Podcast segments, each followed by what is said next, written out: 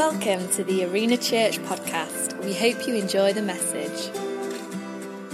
It's lovely to see one or two people who I don't know, and some people who I've not seen for a little while, and, and also some new people as, as well. But tonight, what we're doing before we go into a new series, which will begin 10:30 next week, next Sunday, 10:30, we're back to normal time. And uh, we, we, we're going to be launching a, a, brand new series. And of course, next Sunday will be Stephen and Alini's uh, last Sunday uh, with us in terms of them leading the campus. And uh, we're also going to honor them at that service as well and pray for them uh, that God would bless them and help them as they, you know, whatever God leads them, leads them into. So I'd encourage you to come next week. But I've got a one off. It was always planned this way, so there's nothing unusual about it. And. Um, I want to just talk for a few minutes, if I can, into um, just a little bit of an update as a way of 2020. I'm not going to take the entire time, so please don't be worrying about that. I've got a message that I want to preach, and I believe it's for everybody. But for those who are not aware, during May of this year, we, we launched a, a series uh, around uh, the 2020, year 2020, the whole thought of leaving a legacy. It was really a, a culmination of a connection between vision and resource. The reality is, it's very difficult to fulfill all that you want to do without resource. You can have a lot of vision, but if you've not got resource, it's difficult to land it. It really is at times.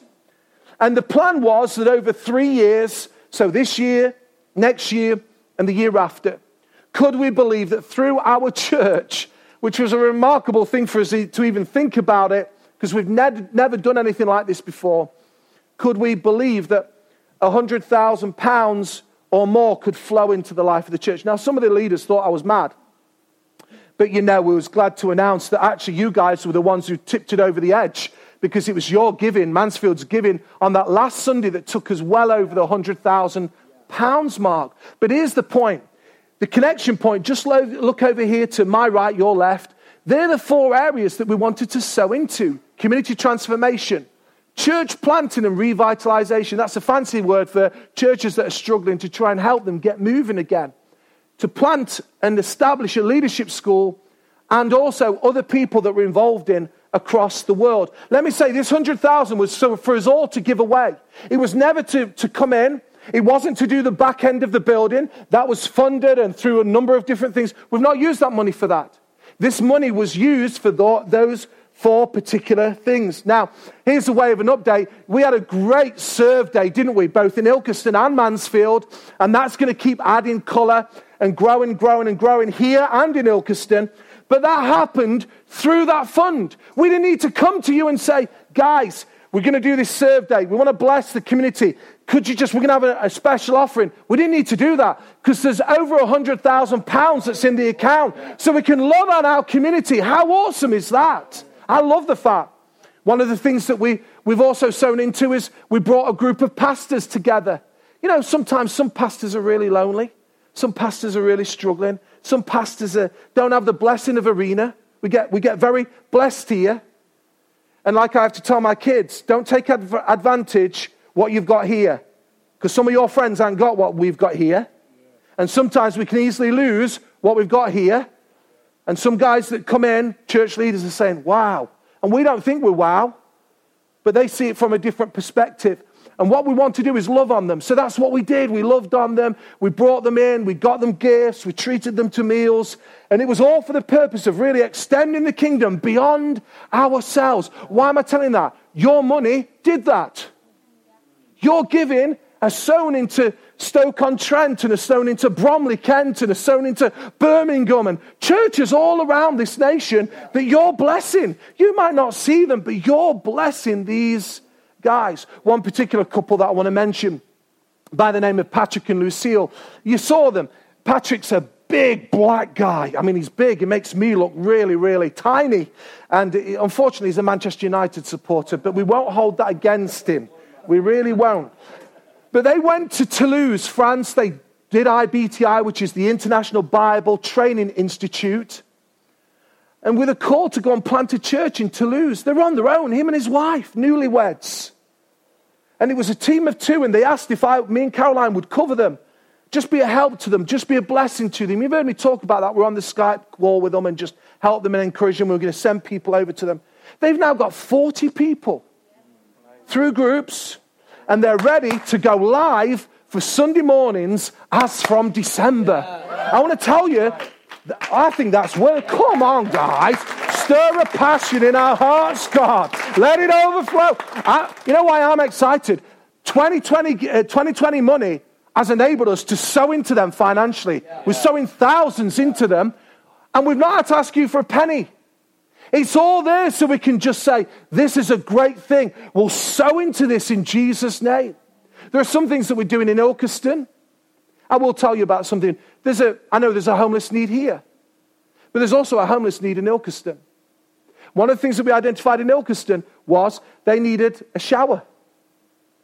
Biggest thing that they were saying. We need fresh, we need to launder our clothes. Well, we're able to do that through washing machine and dryers, and, but we need a shower. Going to cost us about £3,000 to put a shower block in. Guess what? I told the church this morning. We didn't have to ask them for a penny. We've already got the money there.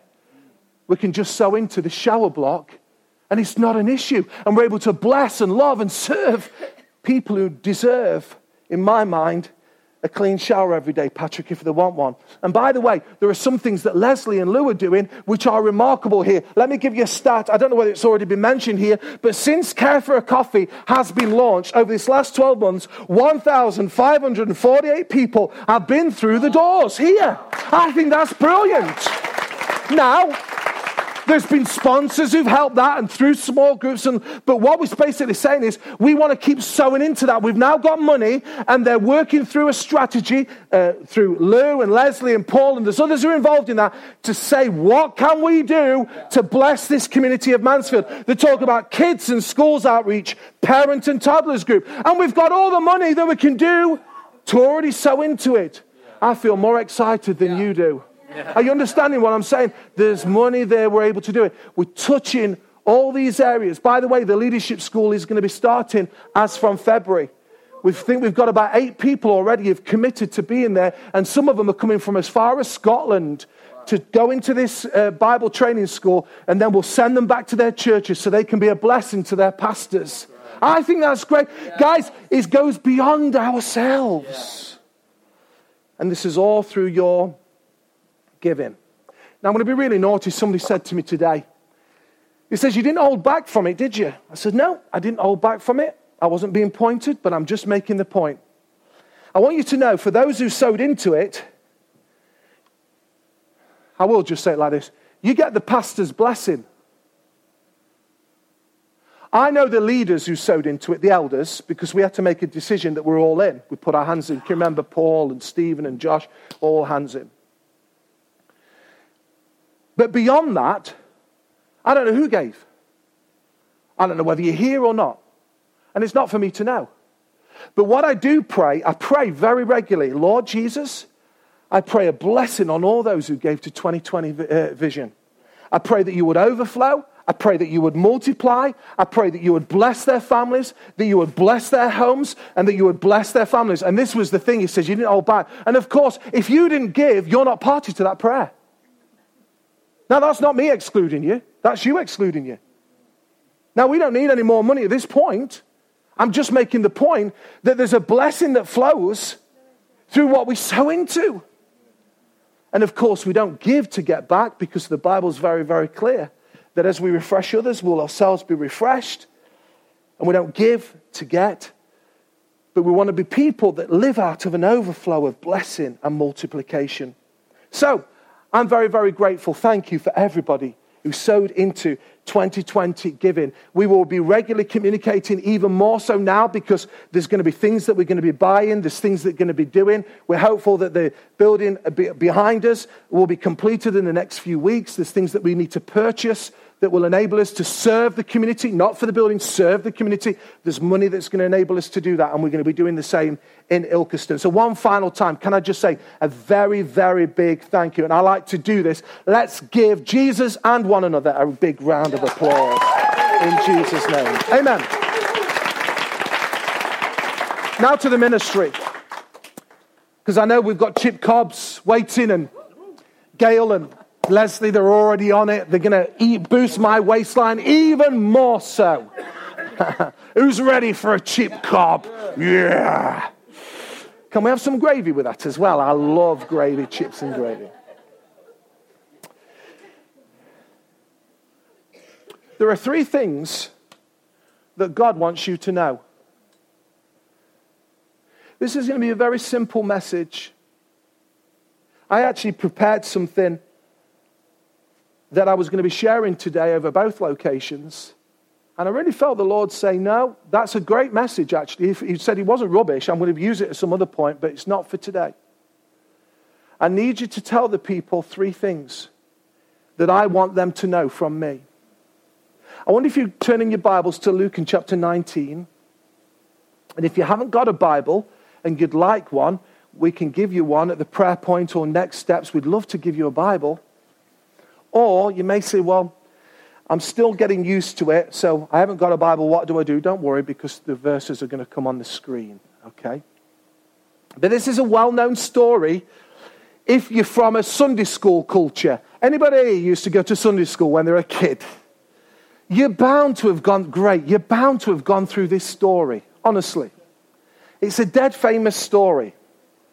And it's, a, it's, it's, it's about a little man or a wee man, as they would say in Scotland, called Zacchaeus. So let's read it together. From verse 1 Jesus entered Jericho and was passing through, and a man was there by the name of Zacchaeus, and he was a chief tax collector, and he was wealthy. And he wanted to see who Jesus was, but because he was short, he could not see over the crowd. So he ran ahead and climbed a sycamore fig tree to see him since Jesus was coming that way. When Jesus reached the spot, he looked up and said to him, Zacchaeus, come down immediately. I'm going to stay at your house today. So he came down at once and welcomed him gladly. And all the people saw this, and they began to mutter, He has gone to be the guest of a sinner. But Zacchaeus stood up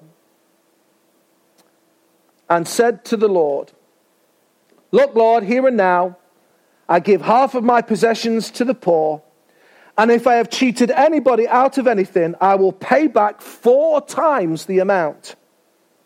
And Jesus said to him, Today, salvation has come to this house because the Son of Man, to this, this son of, because this man too is a son of Abraham, for the Son of Man came to seek and to save that which was lost. Now, I want to say that tonight, this message, these short words that I've got for you, will be very, very simple and very understandable, I think, for everybody. And it doesn't matter whether you are a follower of Jesus or you're here as a seeker. You're trying to make sense of your life, or you're just curious and nosy. And some of you looking around certainly will be curious and nosy. Or there may be even people here who are doubters. You're not quite sure whether this message, whether this guy at the front, or whether these people at the front can be trusted and the, the name of Jesus is true because of your past experience. Wherever you are, you're very welcome here tonight because Arena Church is for all those people. And this message is for all those people because there are three things that God wants you to know. Just tap the neighbor next to you and say, There are three things that God wants you to know. Come on, do it with passion.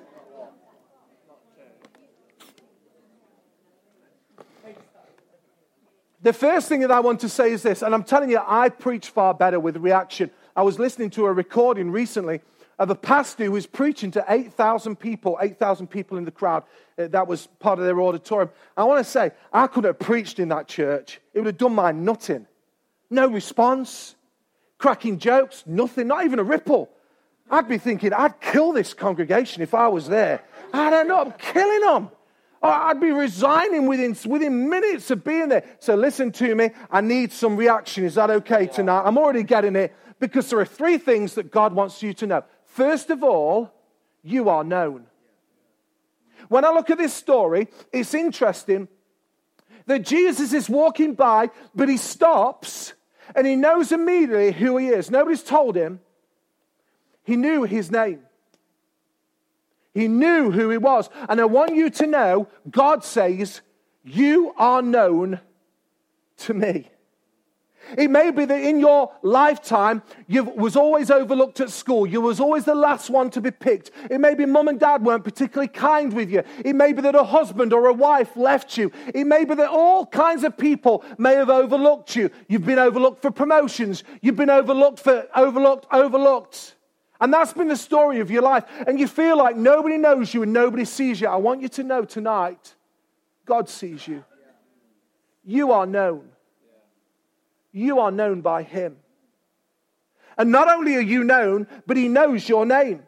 As Zacchaeus was called by name, so too God calls you by name. But interestingly, when I delved into the name Zacchaeus, you see, every name has a root meaning. My name, Kristian, means to be Christ like, Christian, Christos, anointed, anointed one. I remember one um, Bible teacher uh, laying his hands on me, and I thought he was going to give me a big prophetic work and word, and he says, Christian is your name, so shall be your nature. And that was the end of the word. They were all getting, God's going to use you here, there, there. But I tell you what, I remembered that word because that has been a key word in my life. Christian is my name, so shall be my nature. Christ like in nature. And of course, God is still forming his nature in me. Can I hear a big Amen. And in you too. but Zacchaeus, interestingly, even though this guy was a bit of a crook, he was ripping everybody off. His name actually means pure.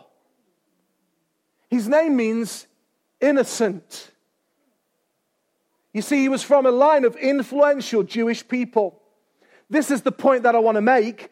Jesus knew his name, but he wasn't living up to his name. In fact, what I would say to you, some of you, there's so much more potential in you, and some of you are so much better than the way you are living. And some of you are so much better than what you have become. I'll say that again. Some of you are so much better than the way you live, and some of you are so much better than what you have become. It's in you. God's purposes reside in your heart. But what we allow ourselves to do is be derailed by all kinds of stuff around our lives. And this is what happened with Zacchaeus. And God saw, Jesus saw it. So he didn't just call him by name because he's known, but he also identified with him because he said, Zacchaeus, today I'm coming to your house for tea. I'm not just going to speak to you here. We're going to go into an intimate context in your home where we're going to eat a meal together and we're going to talk about life. We're going to talk about your life. And I want to say this is how God wants to be with every single one of us. You are known by Him. Friend, can I say, you are known by God. God loves you. You may say, Kristian, you don't know how I've been living. No, I don't, but He does. But He still knows you and He still wants to identify with you. What a remarkable Savior. He is. You see, God sees us and He identifies with us. Because of time, I just want to move on because the thought that I've got before I go to the second thing that God wants you to know is that very often I hear in the sales life, some of you are in sales here today, they, they call these networking sessions. And I've found oftentimes the worst kind of networkers are those who only want you because they want something from you. Yes? Or there's people in your life, you know, they've only wanted you because of something they can get from you. Let me tell you, Jesus identified with Zacchaeus, and Zacchaeus had nothing to give him. Which leads me to my next step. So, why did he want to associate with him? Because not only are you known, but you are loved. God doesn't just say, I know you, Patrick. He also says, I love you. I tell you, these are powerful truths. You've got to allow them to live in your heart. You are known. and you are loved. Because here we see, and we don't see the narrative of this story, but I want to say for certain, life change happened. Life change def- definitely happened in this story. We don't see what the meal was like, we don't know who was there. But certainly Zacchaeus embraced the words and the life of Jesus. In fact, he was a changed man. As a result of being with Jesus, because Jesus said, You are known by me, he then draws him into, You are loved by me. And Zacchaeus embraced his Savior. He was introduced over this meal to the love, mercy, and grace of God. I pray tonight, this meal of worship, this meal of prayer, this meal of the preached word, this meal of the chip cob, and by God's grace, gravy with it, you will know the love grace and mercy of God. Have you got it? You'll know the love, grace, and mercy of God because you are loved. You are loved. You are loved. And Zacchaeus, something happened in him. Zacchaeus knew that he was no longer a stranger to God, but he was one who God called. He, was, he knew he was loved. He knew he was now free. He knew he was a son. And if you're a lady here, you're a daughter of God. In fact, what God calls you when you come into this relationship with Him and you are loved, you embrace that love, He calls you a friend of God. Oh my goodness, really? Yeah, you are a friend of God. You may say, Kristian, wow. Can I enter into that? Yeah, you can. You are known. You are loved. Phil, in, for those who participated in the week of prayer, thank you. Thank you. We need to keep doing that. We'll probably do them more and more in the coming days. Weeks of prayer. We just pray over lots of things. Phil wrote a, piece, and if you're on email, you'll have got it. If we've got the right email address, that is, of course, but he talked about as a kid at Sunday school, he learned, memorized John 3:16, and they're going to come on the screen. Because this is just to underscore and underline this point that you are loved. Because here we see for God so. That's so important, that word so. For God so loved the world, that he gave his one and only Son, that whoever believes in him shall not perish, but have everlasting or eternal life. And verse 17, for God did not send his Son into the world to condemn the world, but to save the world through him. I find verse 17 is probably as important as verse 16, particularly in the context of the 21st century, because everybody thinks that God's there to berate them, God's there to hate them, God's there to just pour judgment on them. And you've heard me say time and time again God loves you as you are, but He loves you too much to leave you as you are. But let me be clear there's nothing that you can do to tidy yourself up, to clean yourself up, that will make you presentable for, before God. You are already presentable before God through His precious blood. Just come as you are. Why? Because you are loved. I tell you, this is powerful, powerful truths that we've got to get in our hearts. And we forget. We're loved by God. We are known by God. And Zacchaeus knew it, and everything changed for him. But he didn't just stop there. Because the third thing that we want you to know, and God wants you to know quickly, is that you are called. Just tap the neighbor next to you and say, You are known. Everybody do it. Come on. You are known. Now tell them, You are loved. Now tell them, You are called. I do things like that because I know we hate doing that in a British culture. And I'm determined to not have a British culture. I'm determined to just have a participatory culture where we just participate. That's why I do it. So if you're irritated by that, well, tough. Okay, um, now I'm going to keep going. You are called. Now you may say, well, how do I get, how do you get that out of, out of this story of Zacchaeus? Well, it's quite interesting because again, we can't see the narrative but there's text here that we have to just read into a little bit. And this is not misreading the text, this is fully understanding it. Because I think this is what would have happened. as Jesus is in Zacchaeus' home, and bearing in mind, this was a very wealthy, influential individual. He had great power and influence. He would have had servants. He'd have had nice clothes. He would have had a nice camel. Just saying. He would have, he, he would have, had, he would have had the choice food, I would have thought. There was an affluence to this man, yes?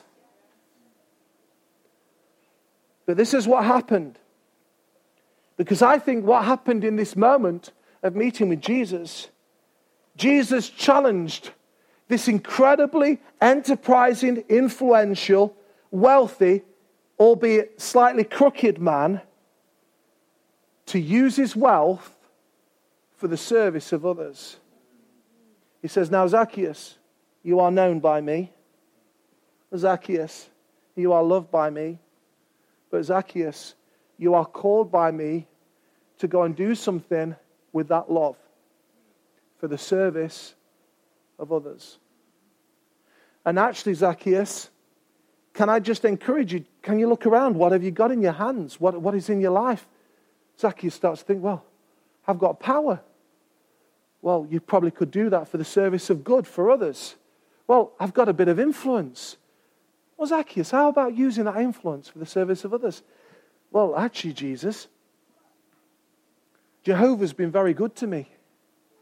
Look at all that I've got. And Jesus said to him, Perhaps you need to go and use what you have for the service of others. Because you are called, Zacchaeus. So then we go back to the text, and this is how I know it to be true, because let's take it to verse 8. It'll come on the screen. The meal has happened. Something's happened to this changed man. And then he announces to his Savior, it's interested to the Lord. He doesn't say to the Savior, to Jesus, which again is another thing, because very often most of us go to, we are known and we are loved, which is Savior. But when we are called, we call him Lord. It's not just about him being Savior, it's not about just being at the cross. It's about us moving on beyond the cross into total surrender and Zacchaeus said, Look, Lord, read it. Here and now, I give half of my possessions to the poor. And I have misread this scripture for years because I thought he was doing it out of a sense of duty, Paul. Honestly, I've misread it because where I'd connected to was the next thing. And if I cheated anything out, I'll pay them back four times. But he wasn't. He was dealing with two issues. He was dealing with his calling. Listen, I have all this wealth, I have all this influence, and I've got this wealth that I want to do something. So I'm going to give half of what I have to the poor. Now, I'm not asking you to do that. Please don't think that this is just, I'm not, I don't, I don't actually want any of your money. I'm just saying, whatever you have been given, are you willing to give it away with the call of God that rests on your life? Are we willing to lean in and press into God and give everything to Him? Or are we going to withhold? And Zacchaeus said, No, no, no. I am now known by you. I am now loved by you. And now I am called by you. And I'm going to be going and making a difference with what you have given me. Yeah. So today, half of what I've got to the poor, can you imagine the stampede to his house? Imagine if he had two camels. Somebody said, We're going to get a camel today. Come on, let's move quick. We need to go. You know that nice jacket that he wore? You know, Nathan says to him, I'm going to get it, Joanna. So he's, he's, he's there to get the jacket because half of what he's got he's going to give away to people. And then he goes on to say, And if I have cheated anybody out of anything, I will pay back four times the amount. So, Philip, he's ripped you off by a hundred pounds. And he now sees you and he says, I need to go to my bank of Jerusalem or Jericho, and I need to go and pay back 400 pounds to this man. It was part of his calling. I hope you're understanding that. He understood it wasn't just about him being known and loved, it was about him living out his calling. And Zacchaeus affirmed his commitment and his call to use what he had for the service of others as I close, this is all for all of us because you may say, oh, all right, okay, okay, you're a bit, getting a bit passionate, Kristian, but I'm not quite sure. Well, I want to say this is the season that we're walking into. It has nothing to do with the announcement of last week. I want to tell you, God is driving it very, very deep. He's wanting more from us. Can I say, He's drawing more from me. And I know that what happens is with the leader, he normally draws more and then it flows down. So we're in for he's going to draw more from us. We keep making declarations.